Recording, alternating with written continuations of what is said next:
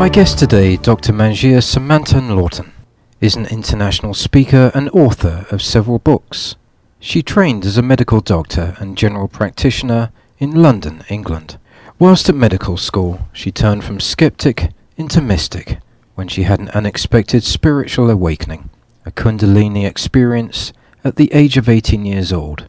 Since then, she's been on a quest to link ideas and the cutting edge of science and spirituality.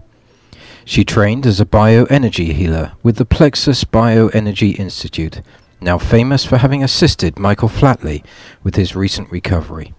She's also worked as a holistic doctor at the world-renowned Bristol Cancer Help Centre.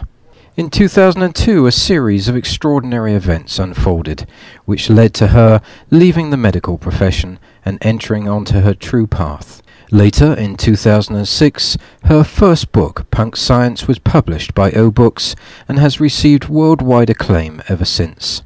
In it, she described her new cutting-edge theories of cosmology, which place black holes at the center of a conscious creative universe.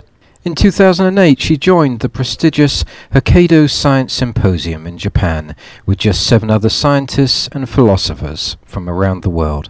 She then published her second book in 2009, The Genius Groove, which further describes the connections between cutting-edge ideas and science and how they can be applied to your life, helping you to find your true path. Recently quoted, all of our societal systems are undergoing tremendous upheaval as we transition from a mechanical, disconnected way of life to a new world which places consciousness at the heart of the universe and is open to the multi-dimensions. The changes can be felt in all areas of life, from our economy to our educational systems, to religion and healthcare to science. As we move from the old ideas to the new, our lives are starting to open up to a new reality. Dr. Manjir Samanta-Laughton joins me on In Discussion. Welcome to In Discussion today, and my guest, Dr. Manjir Samanta-Laughton. Welcome to you. Hi, David. Good to be here. I had the great honor of reading your book, Punk Science. What an incredible read this is.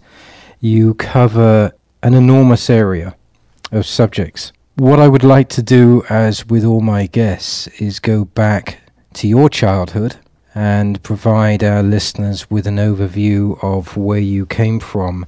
Could you give me a broad stroke of the memories that you have from childhood, uh, working up towards education and into your higher education years? Gosh, wow, that's uh, quite a question uh, because I have a lot of memories from childhood, um, which on the whole was a very happy one. And uh, I um, am from a medical family with two parents as doctors.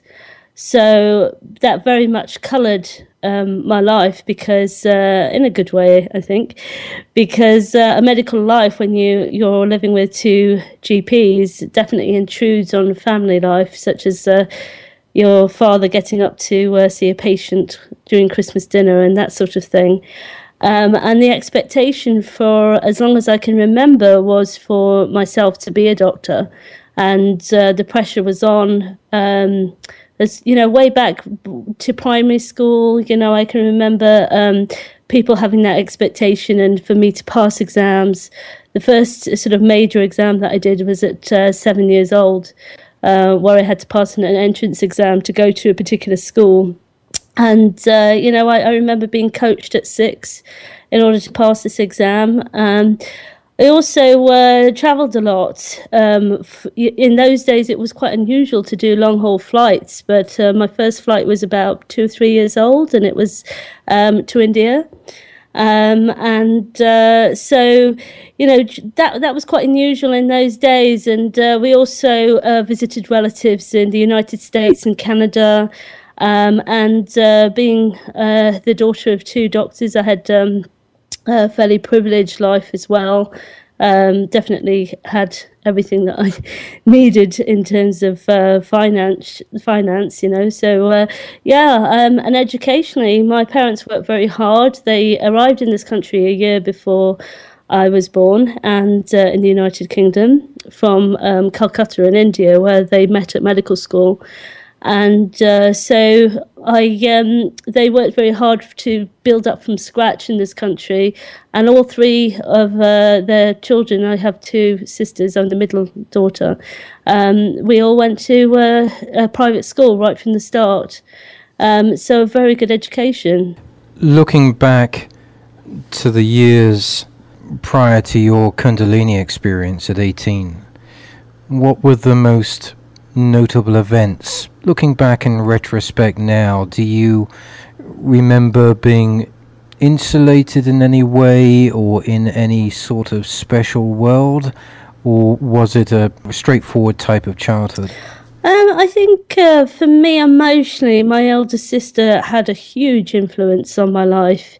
Um, she's five years older than me. So, in a way, um, there was that insularity in that we were sort of, uh, you know, Bengali middle class in a private school, so maybe not exposed to all sectors of society. Um, but at the same time, um, my sister had um, a huge influence. She introduced me to a lot of writers. She, she introduced me to a lot of culture. Um, we were very uh, a cultured family and into fashion. And uh, you know, I st- the book's called Punk Science. I started to get into punk when I was quite young. Um, I missed the actual, you know, era of punk in the 1970s, but um, you know, I remember very clearly the first time I listened to like Iggy Pop and the Sex Pistols and that sort of thing.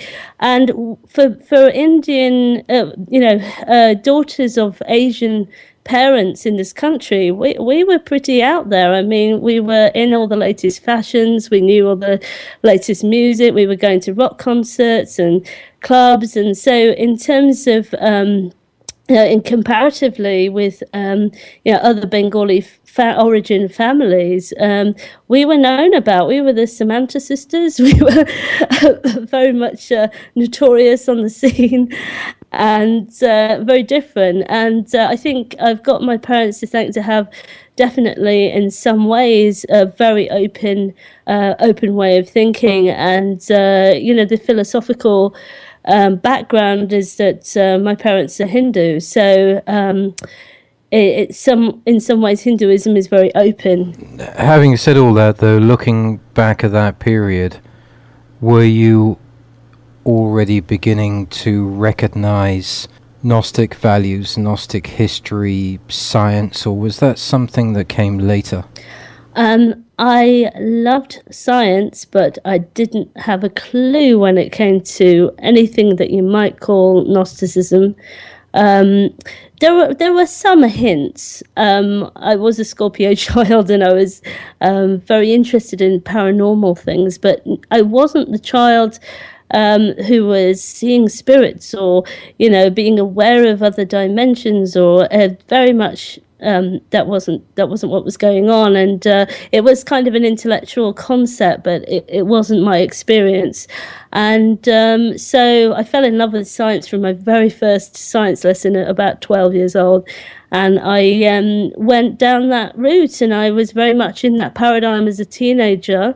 Um, would light up every time I saw Richard Dawkins on the television because I thought he was talking so much sense um, to get rid of all this nonsense that people talk about, you know, the, and uh, that sort of thinking, that logic and the ultra scientific scientism, you know, was very much where I was at. There is evidence there that you were looking forwards more towards new science than looking at traditional quantum science. Um, I was looking at some. Yes, I was def- definitely looking at the reductionist uh, traditional view. Um, my physics um, led up to quantum theory in school, but um, it didn't didn't go there. So um, I also had a uh, was reading New Scientist um, as a teenager. I had a subscription in order to get the background knowledge to uh, get through the medical school exams and uh, in the um, interviews. And uh, I was reading about you know quantum physics at the time, thinking, well, this is rather weird, but uh, not really sort of relating to it as such. That came later. Your Kundalini experience around 18 years old, Can you just briefly explain how that came to be?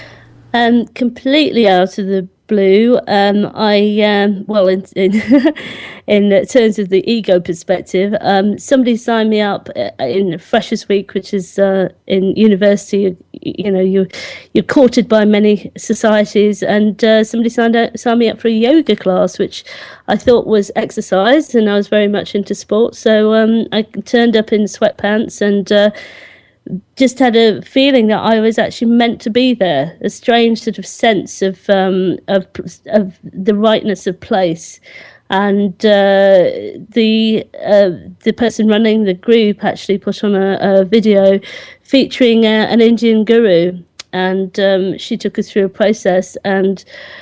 I didn't get any exercise, yoga exercises, but what I did get was this sense of unity um, and sort of an, it's very indescribable, but um, yeah, that that was the Kundalini experience, and it changed my life completely. I wouldn't be talking to you today if it hadn't happened. Did that in itself take you into a different paradigm of thinking as a woman? Did you start then looking at history, looking at uh, the goddess, looking at Mother Earth, uh, looking at yin and yang more than you had done before? Um, yes, certainly. That's very perceptive of you. Um, I um, did, as a medical student, I had five years of leading a double life.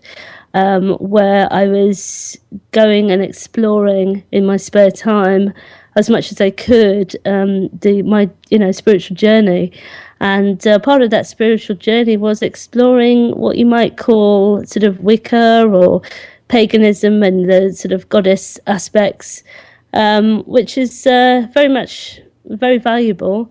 Um, and it, it's part of who I am now, but I wouldn't say I, am I don't call myself a Wiccan or, or a pagan really, but it's um, it's an aspect of me that I've explored that goddess arena. It's interesting. There's much evidence from particularly women who have traveled through a Kundalini experience, that they also carry a burden, in a way, of all of history, going back hundreds, if not thousands of years, where they travel through the Inquisition, uh, travel through so many dark times was that something that emerged for you, or was it simply a, a personal experience? Gosh, um, um, past life remembrances. And I think a lot of people, male and female, have this experience where um, they um, start to awaken these deeply held emotions um, which are unconscious, and through various methods they can uncover this. And um, many people who are on the spiritual path, as it were, now are actually um, have a resistance to it initially because they remember persecutions from last time. But um, you know, definitely in my life, I don't, I don't, know how much you want to get into this, but um, you know, I've had um, you know the persecution from the medical profession. And um, that was um, something that was initiated um, actually by my family that then didn't understand my spirituality and um, uh, my ex-husband, and uh, so I've had you know, that then I had a referral to the General Medical Council because, uh, you know, my ex-husband presented my spirituality, and he's a doctor as well, um, in a way that sounded like mental illness. So um, I, that was a huge turning point for me. And uh, what was interesting in, in one of these uh, interviews, um, a, a dark mark started to appear around my neck. And I didn't actually mention this to anyone, but it was actually spotted by some people who knew what was going on in my life, and they just went, "Well, that that's a noose mark," and uh, it it was quite strange. It was I, I sort of intuitively sort of knew what it was as well. So I don't know exactly what was going on there, but it was a phenomenon that appeared that seemed to be like a, a reliving of something. I, I think that's where I'm going with this before we move on. Is that again, there is huge emerging evidence as we change as human beings today that many of us are taking on a cellular generation or transition that also brings with it past lives, past relatives, past ancestors, past uh, times of darkness. It seems that people, and I do know that you talk about the human emotions very much, that, that inner prison that you call it. Uh, these are all things that are emerging in people as world citizens are going through this pain at the moment in this this transition that I call it a gap into another epoch. We also not only go through the changes cellularly ourselves, but we take on or adopt or, or have to accept through that change everything that's gone before us. Is that something that you could resonate with? Yes, that's that's really well put. Where d- deeper to cellular level. Well, you know, the world is uh, often described, the universe is often described as holographic um, by both mainstream and uh, what we might call uh, the alternative so- uh, scientists that are coming up through the ranks. And, uh, you know, they're probably not going to be alternative anymore. But, uh, you know, so this concept of um, the holographic, that everything um, contains the information of the whole um, you know, very much fits with that. So when we do do our um, emotional healing, which, as you said, I feel is very um, central to the change that we're going through at the moment. We're not just shifting ourselves, we're shifting all of that ancestry and all the past, and everything is uh, shifting with us. We're, we're shifting the whole world. I was going to say, this is interesting. I have shared time personally with Drunvalo Melchizedek over a coffee, and then we shared a program, and we talked about our reality. And he posed the idea or the concept that that holographic that you're talking about could well be something that is projected from the universe that we see as a reality, but in actual fact, it's not. It's just one of the many frequencies that has us settle for now in this three dimensional world. But in actual fact, there are many other frequencies uh, below us and above us that we don't know about, but it just so happens that at the moment that we're in this one. Yeah, that that's interesting take on it. It's a combination of I think two ideas really for me. Um, the holographic projection is actually mainstream physics at the moment, so it's quite interesting that he came up with that. Um, you know, the work of sort of people like Bekenstein and Lee Smolin um, uh, are talking about uh, the universe being a holographic projection. And uh, so um, that, that's very interesting that he came up with that. Um, I think the concept of the different worlds, absolutely. I, I tend to um, see it more as, uh, like he's saying, as frequencies that are um, there, I mean, I have personally, since my Kundalini experience, I have experience of these um, different frequencies, um, these different worlds that started happening um, after uh, that experience at 18 years old and have been happening sporadically ever since and not something that I choose to look for. They, they happen quite spontaneously. So I think that's what's what's happening to humanity at the moment. We're going through this shift where more and more people are um, experiencing those different worlds, both above and, and below, even. But I think what's happening is that people are actually experiencing the sort of what we might call above, even though when you get to those levels, there, there really isn't any hierarchy. It's something that we have to. Um, we have to put um, place onto there just to just to get an intellectual understanding. I think that certainly, if you're talking about a fourth dimensional reality, at which point uh, we just become babies, of course. We have to start all over again. But that has definitely been experienced in astral planing. Many people are doing that. But when we talk about consciousness and changing consciousness, and it is absolutely evident today that we are going through a transition, and I suspect that it is not a traditional one there are many signs that are suggesting that this is uh, making us, as I've said on my website right from the beginning of this programming, the generation of all generations. You continue after your Kundalini experience and you, you go into medical practice. Did that pain continue with you that you had experienced uh, by being alienated during the time that your husband and others had this pressure on you.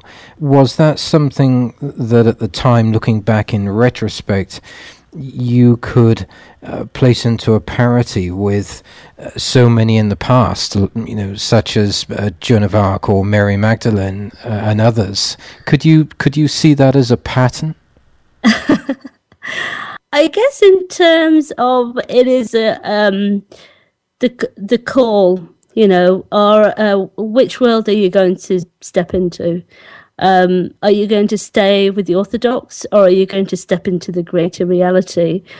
And, um, you know, we all have, uh, you know, bills to pay and, uh, you know, this sort of thing. And, and, uh, you know, it's, it's very easy to sort of think that that's all there is. And uh, if you stepped into the great, greater reality, what is there? So, um, in a way, um, I feel almost like I had to I had to be dragged into the greater reality by this enormous construction. Um, and uh, it, it's I, you know it's it's a total blessing which I see uh, now and at, at the time I knew what was that some greater plan was going on as well um, but uh, you know, I think we all we all have that. Where our ego selves can't see exactly well, how am I going to pay the bills if I don't have my job?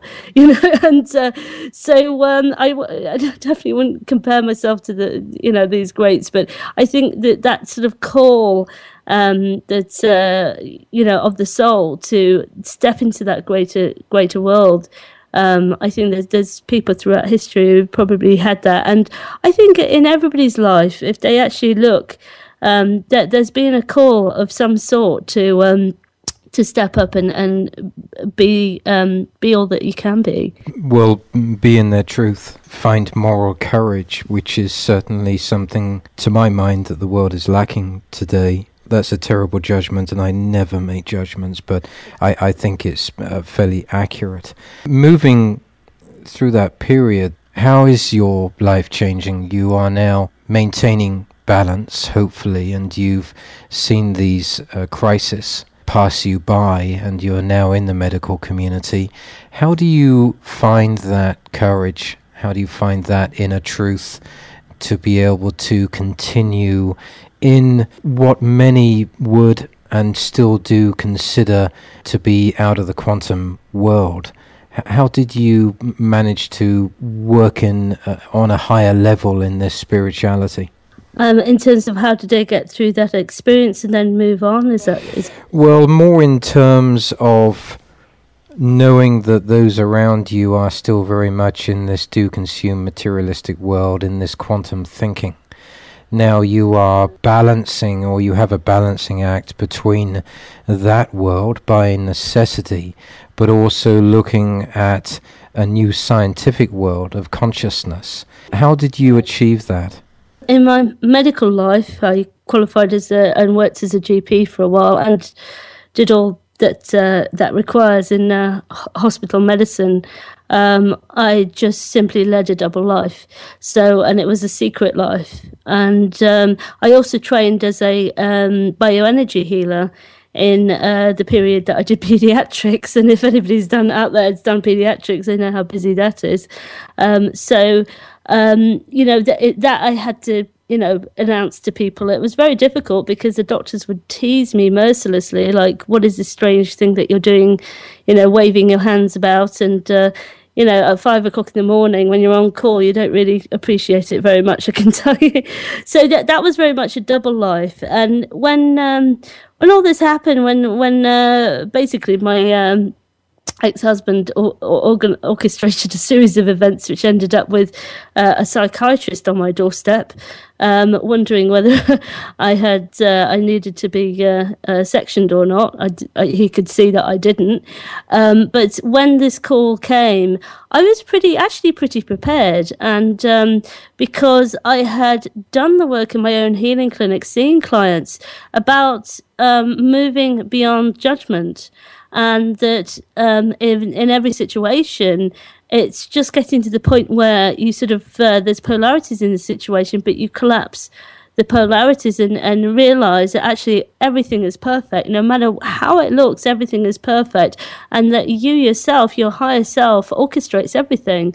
And I, had just come back from um, Santa Fe where I'd seen Dr. John Demartini, who put all this polarities being matter and antimatter, uh, when they uh, and compared the emotional journey to the annihilation process of antimatter and matter, and bringing that into light, and thus your journey your frequency changes and this widens. And this is something that I know you talk to Bill Tiller quite a lot. And uh, Bill Tiller describes as well. Increasing your bandwidth is something that Bill Tiller talks about. So I, I believe that process increases your bandwidth. So when I was actually in the situation of having a psychiatrist come up and saying, you know, sorry, um, we're going to have to refer you to the General Medical Council, which is a regulatory body. Even though that's, of course, a very difficult situation to go through, I um, I knew that um, this was going to be a greater reality. I, I just knew that this was going to be the making of me. And um, so I wrote some of uh, my journey into uh, the second book, The Genius Groove. So there's, you know, told it in full, uh, in full there. Since then, I've gradually, gradually stepped into this greater reality. I um, found that I was taken care of financially, which was a great surprise to me because, um, you know, as everybody is, they, they think that they're not going to, you know, get by day to day and uh, met a new partner and actually had more abundance. The, less, the more I let go, the more abundance came came in. You know, it's a very paradoxical, but it's true. So I started to, you know, find all this out, and you know, my life now is more of a coherent whole. I think, um, like you're saying, you have to go and deal with the, what you might call the 3D world. But to me, you know, um, going down to do the shopping is a meditative delightful, joyful experience. You know, I, I'm creative and channeling what am I going to eat when I do this. I, I, don't see that there's that much separation um, in there. You know, I, am cooking meal and I, I'm just bringing that delight to it. And, you know, genuinely, I draw people towards me who are, um, you know, uh, in that sort of resonance. Um, you know, with my family, um, we've gone, th- I've gone through such a huge um, healing process, and they were just with me yesterday. My parents were with me yesterday, so it it's um for me it's like uh, it's on all the time. You're not sort of I'm not separating anymore, and uh, I think that's that's a much better place to be. Everything that you're describing is about choice points, and you reach this point in life where you do have to make the choice point. You either stay in the quantum world or you take yourself out of that world with all of those human frailties of codependence, addiction, fear, and, and everything else that comes with it, and then suddenly recognize that you are the universe, you are one, everything is whole, and then you clearly went through that choice point and found peace at that stage. Yeah, that's absolutely right. I think um, whatever crisis people are going through, if they can find just that 1% awareness in the middle of the crisis, um, where they know that this is absolutely perfect. There is no judgment to this situation, and that they themselves are infinite beings who are, you know, creating this for some reason at some level. If they can find, you know, 0.51% of awareness in that situation, um, I think that's the thing that brings people through. And it, it's sometimes called mastery, you know, where you're not completely thrown about by the situation itself and you're not you know mastered by your emotions. You actually got the awareness outside of the throwing about by all your emotions as well to actually know that this, there's, there's a higher order going on. I want to make sure that i have this in the correct order because we're talking about human emotions. You have utilized this statement in a prison and also shifting frequencies which is terribly important do you see the correlation between the chaos that people are in today and the chaos of Mother Earth? And this may, in scientific terms, talk to chaos theory. Uh, do you see that correlation between the suffering of Mother Earth today and therefore, uh, by default, the suffering of people, whether consciously or unconsciously? Yes, absolutely. There's um, uh, I, I do feel that correlation of, in fact, consciousness can sometimes come in form, um, and uh, the form of Gaia has appeared to me. And uh, you know, when when I felt the emotion of that, it was very powerful, very strong. Um, so, yeah, but at the same time, I think um, the way you know, if you're sitting here and, and judging everything as suffering, um, when you know, even in suffering, there is order. Um, it's not just a chaos, there is an order, there is a reason. And if we were to incarnate as souls and just have a very, very smooth life, we would not learn anything. And, you know, our souls come to this planet to um, to go on this emotional journey, learn the maximum that we can. There's throughout the dimensions there's an amazing order to it. It's it's actually not chaotic. It's extremely ordered and geometric. And um, so, you know, the life lessons create the most amazing fabric. And uh, when we leave this planet, we can go to other planets or go to other other levels of reality. And we're playing this game all the time. Um, but at the moment, we I, I, think you referred to it before. I do believe that we are at a p- point where the polarities are really doing something interesting, and as a result, the Earth is changing. We've had more major earthquakes in the last 6.2 years than um, any other time in recorded history since we've been recording earthquakes. Um, there is something going on. The Earth is shifting, and I I believe that we're um, you know absolute humanity is mirroring it, but we are actually shifting into a greater reality. As the earth has cycled, the ancient people have often recorded that the earth cycles every 20, 26,000 years in something that's sometimes referred to as the Great Year and the Yuga cycle. And um, I, I, believe this is what we're going through now, and the shift is in consciousness. So, yes, absolutely, we're going to feel that as well.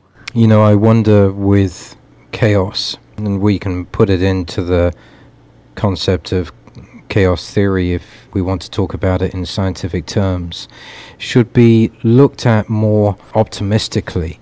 We know that chaos comes around because before it there was balance, and after it there will be balance. And I think that this appears to be the case now that there is no doubt that people across the world are in so much chaos because Gaia is in chaos, which is hardly surprising um, considering uh, what we're doing, whether we're talking about fossil fuels or anything else. But it also suggests and is indicative of a world that for many centuries, if not thousands of years, has been dominated by the left side of the brain, that male side of the brain. And would you agree, concur that this is also a time, and we can talk about the Mayan calendar and many of the prophecies, mm. but would you concur that this is a stage where the right brain, the heart consciousness, the female aspect is ready to be born again? There's a lot in that. um, there, there is something being born again, and, and we are having sort of the labour pains, as it were. Um, but uh, I don't think, as I said before, because I do have a multidimensional perspective. Um, from that perspective, I see the beautiful order. Um, and uh, when I'm seeing from a perspective of high dimensions, there is nothing, not even the slightest movement that you make that is an accident or that is ineffective. Um, I mean, that's coming back to chaos theory again, the, the flap of the butterfly wings effect, you know. Um, but uh, if you if you can see through the dimension, it creates a geometric resonance that goes on to infinity. Just you picking up your fork to eat your dinner. And what you think is quite inconsequential, when you uh, magnify it through the dimensions, it makes it, it affects everything from a black hole in a distant galaxy um, ejecting a gamma ray burst. You know, all everything is in total balance actually, and it's related.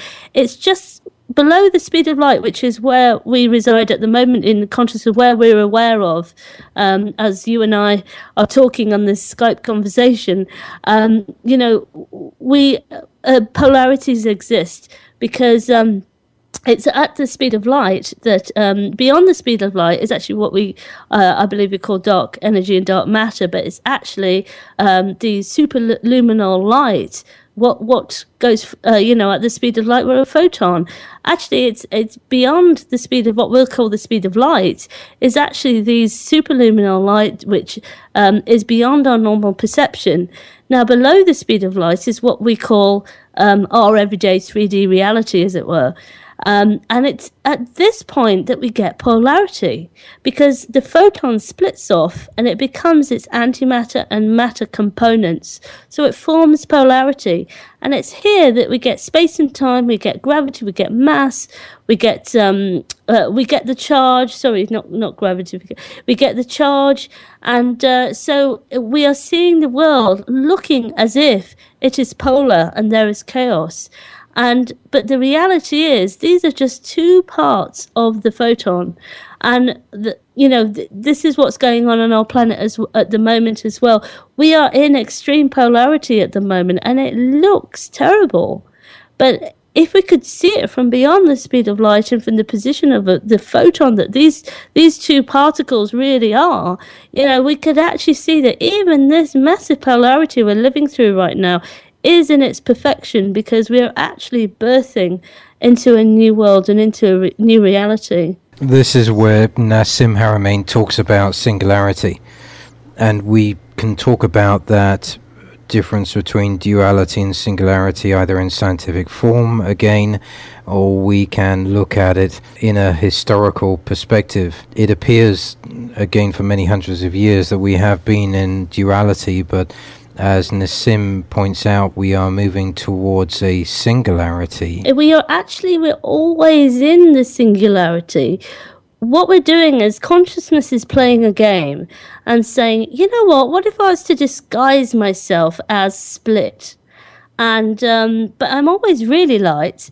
I'm going to pretend to be split. I'm going to pretend that I've got a timeline and uh, so the split happens. But in reality, just as we see in the zero point field, the photon and the electron cycle, uh, sorry, the positron and the electron, the antimatter and the matter cycle with the photon, and it's in a continuous cycle.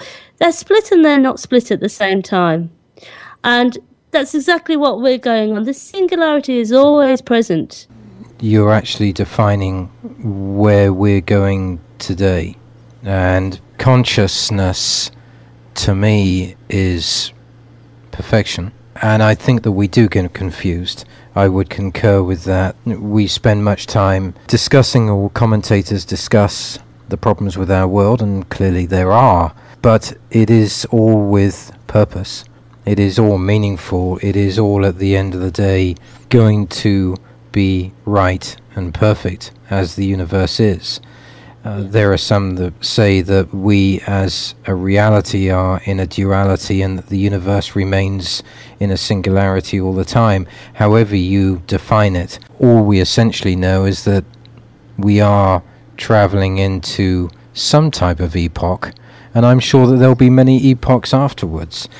But uh, looking at today uh, as a premise to the, the last part of the program and talking about your book, Punk Science, it seems that today is beginning to see the end of an industrialized era with an equation that is pretty dreadful. But moving not only into a new technological era, but moving into an equation of or, or, an equation where science and technology equals a higher spirituality. Would you agree with that? Uh, I absolutely, and uh, I think we only have to look to the children. Um, you know that uh, are that around that. I mean, I was involved at uh, some point with uh, something called Indigo Children organising conferences, and uh, got to come, got to meet a lot of these amazingly aware young people, and um, you know, you find them in all walks of life, even medical students. I met a whole bunch of medical students. And when we have these uh, children that have these different awarenesses, sometimes they're diagnosed with ADHD. And I was definitely in the surgery having to, you know, deal with these children and, and uh, prescribe Ritalin and this and that for my job, unfortunately. Um, and I would observe these children with a, a field that was picking up um, a lot of um, everything in there, or like an auric sense that is a new um, a new sense that we're adding to humanity, where uh, one of the main senses is an auric sense, uh, where they're not just taking information in intellectually, but you know completely with their being. And uh, as we get these um, young people sort of um, uh, growing up, of course they they naturally will look for technologies which incorporate spirituality. And uh, yes, I really do believe that that's um, where we're headed as a natural progress um, because these children vibrationally can't do anything else. That's who they are. So they vibrate in a different way and they're going to invent different things. These are amazing children, and I've researched them quite well. It seems to me that they present the next being, not just a human being, but a being that could be thought of possibly as galactic or universal, right. because they are quite unbelievable and they are clearly not simply working on the left brain. They're they've transferred into the right brain and that consciousness. They are using all of the attributes of both the left and the right hand side of the brain. And I would imagine that they are what we can expect to see in human beings, whether we're even called human beings in a century from now. But we're, we're seeing in them how we will be in many decades to come. Yes, yeah, and and even David, if you know the left brain right brain analogy, I think is going to start to um, we're going to start going beyond that as well. I know Jill Bolte Taylor did a, um, an amazing TED talk on on right brained uh, thinking, but actually a, a, lot of since we've had the era of PET scans and better um, PET scanning, I think you know um, a lot of this concept of left brain has come from the uh, language centers uh, which we have on the, in the left hemisphere, uh, which is, sort of can be uh, predominant. But um, I think um, you know we're we're kind of moving beyond that as well. The, the more that we're doing these PET scans, we we're realizing that people, um, you know, are the brain is lighting up um, a lot with many different people um, equally. So um, you know, th- I think it's a whole being because um, the brain at the end of the day is just a conduit for consciousness. It's not the origin of consciousness. And uh, so we're going into whole beingness, um, not just whole brainness. Um, it, it's whole beingness. And uh, absolutely, I think these kids are um, showing a different, totally different sensibilities. And, uh, you know, putting labels on them, trying to define it is just you know not going to work because it's it's actually going beyond uh, what we know know about today really. It certainly is reflective of conditioning that's for sure. And some of course such as Drunvalo Melchizedek and others would talk about the third eye the pineal gland. There's certain evidence of that of course. Working or moving along now to punk science we're going to hit on this in the last 10 minutes of the program today Punk Science is a phenomenal book. It to me it's very much thinking out of the box as it were and also to me and of course I read many many books it's very tailored towards not only a different audience but a very young audience. I see resonating in my own mind what I refer to as the 80s generation being in this. I'm seeing kids from the 80s generation doing amazing things around the world, whether it's uh, community building, permaculture, it can be a myriad of things. But it does seem that punk science is talking to a different type of audience. Would I be correct in assuming that? You know, I've been absolutely amazed at who's taken on board punk science because Um, I did, yes, you're right. I wrote for what I call the MTV generation, who have a very short attention span, and are used to their information being given to them in short segments. To write in a, in a way that's culturally relevant, um, why not? You know, we, we have popular culture. Why not put something that's within popular culture, and uh, also that um, was as easy to understand as a, as a sort of we have GCSEs in in the UK uh, as a as a GCSE textbook, which um, uh, is uh, is a type of writing that is very very clear, and uh, I wanted to demystify, de-jargon um, the whole area. If you if you look at my description of quantum physics, I don't actually go into a description of the double slit experiment because I realised that it was confusing people. And uh, so these these are sort of approaches that I've I, uh, I've made. It's amazed me who's taken it on. It, I I thought the same that it may be younger people. Um, uh, people have embraced it around the world. It's been you know uh, translated into several languages. It's uh, you know I've done talks at um, green events. I've done talks at va- pagan events, business events, UFO events uh, with people just off the streets in Dublin who've never heard of anything scientific before and sold out of books. Um, my leaflets have gone. You know, when the books go, the leaflets then get fought over. I'm just amazed. I mean, places that I have not thought that punk science would take off, they've embraced it. They've called it their own um, from young to old, from you know what they might call spiritual to to not. You know, it, it, has been amazing. It's been amazing. It really has. There are many different aspects to it. and maybe we'll take up on this in a subsequent program. To me, it resonates because what I do with my work is I stay very fair and balanced. I work on this program, Crossing Over the Bridge, with that very premise of simply pulling everybody wherever they are, whatever side of the fence they are, over the bridge together. And it seems to me that the way that you've written this narrative, you do cover many areas. You cover the Gnostic Gospels, you cover science, you cover consciousness, you even cover sunspots of all things.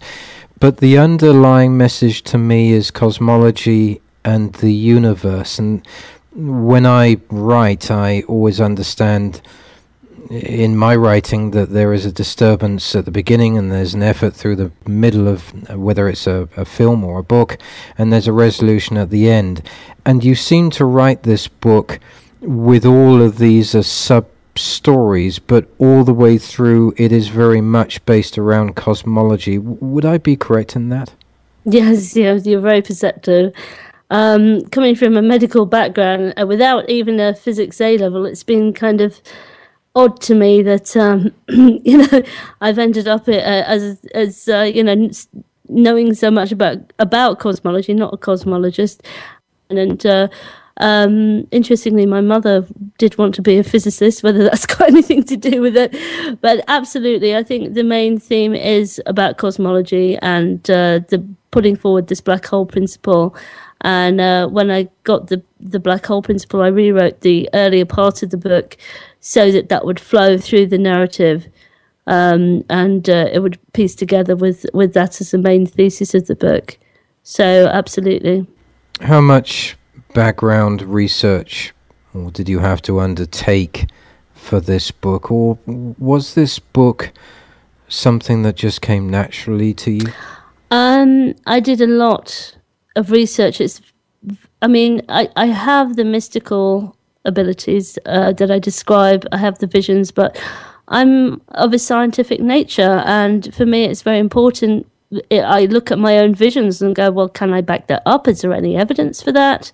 And uh, you know, so I, I look at my own experiences very objectively, and um, so with the i actually went and studied um, you know i went to the institute of physics um, they had a conference on einstein about 2005 and uh, i went to see what João Magueijo was like as a lecturer what he was saying what the pla- uh, the black hole cosmologist was saying. Um, i went into immersed myself completely in the physics world for quite a number of years. Um, and before that going back uh, gosh a good you know back into my hospital medicine days, even before that, um, any spare minute I had, and as you can imagine, as a junior doctor, you don't have that many spare minutes. Um, I was studying as much as I could into cosmology. Um, I was there at the medical school library, not studying for my exams, but actually getting out new scientists and learning the latest string theory concepts. so um, it's been a sort of osmotic process over the years. Um, and uh, I think it was only when I wrote sort of chapter 17, I just sort of went, gosh, I've, I've read rather a lot, but not sort of acknowledged. And, you know, it's, it's, it's, I think when you're in your 20s, you've got a lot of energy. And uh, when I think I was actually doing sort of, you know, 60, 70 hours a week, and I'd come back um, from a night on call and I would study.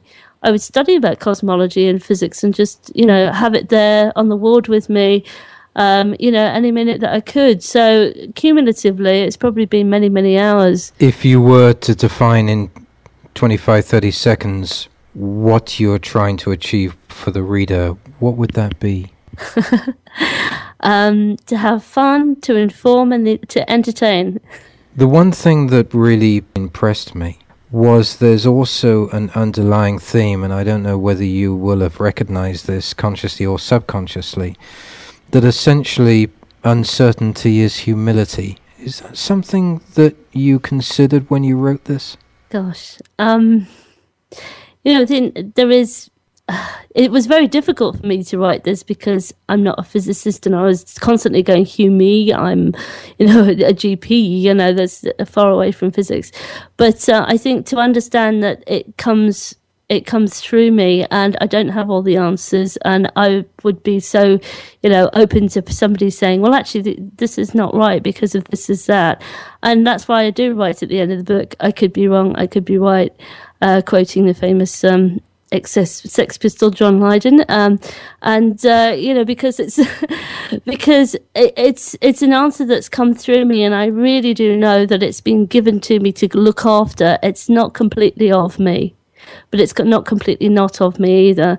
And uh, it's been found before. I was delighted to find out about Nassim after the um, uh, idea came through. Somebody put me in touch with uh, Nassim shortly afterwards because it really shows that this belongs to so many people and it's coming through so many people at this point in time in our history. And that's just such a joyous thing. It, it's a confirmation that the time is right to turn. It doesn't belong to one single person. It's all of us. Humanity is being given a new paradigm right now. I certainly believe that many of the concepts and ideas and narratives that you have in the book will be well suited to a crossing over the bridge program with Nassim Haramein.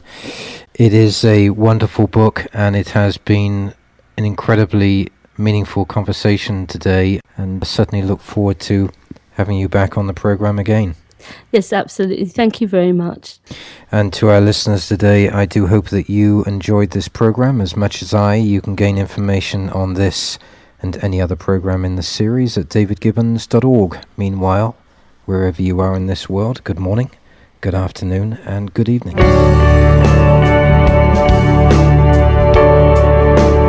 David Gibbons in Discussion welcomes listeners' comments and viewpoints at its blog at davidgibbons.org. This programming is supported by organizations and firms in the private and public sectors.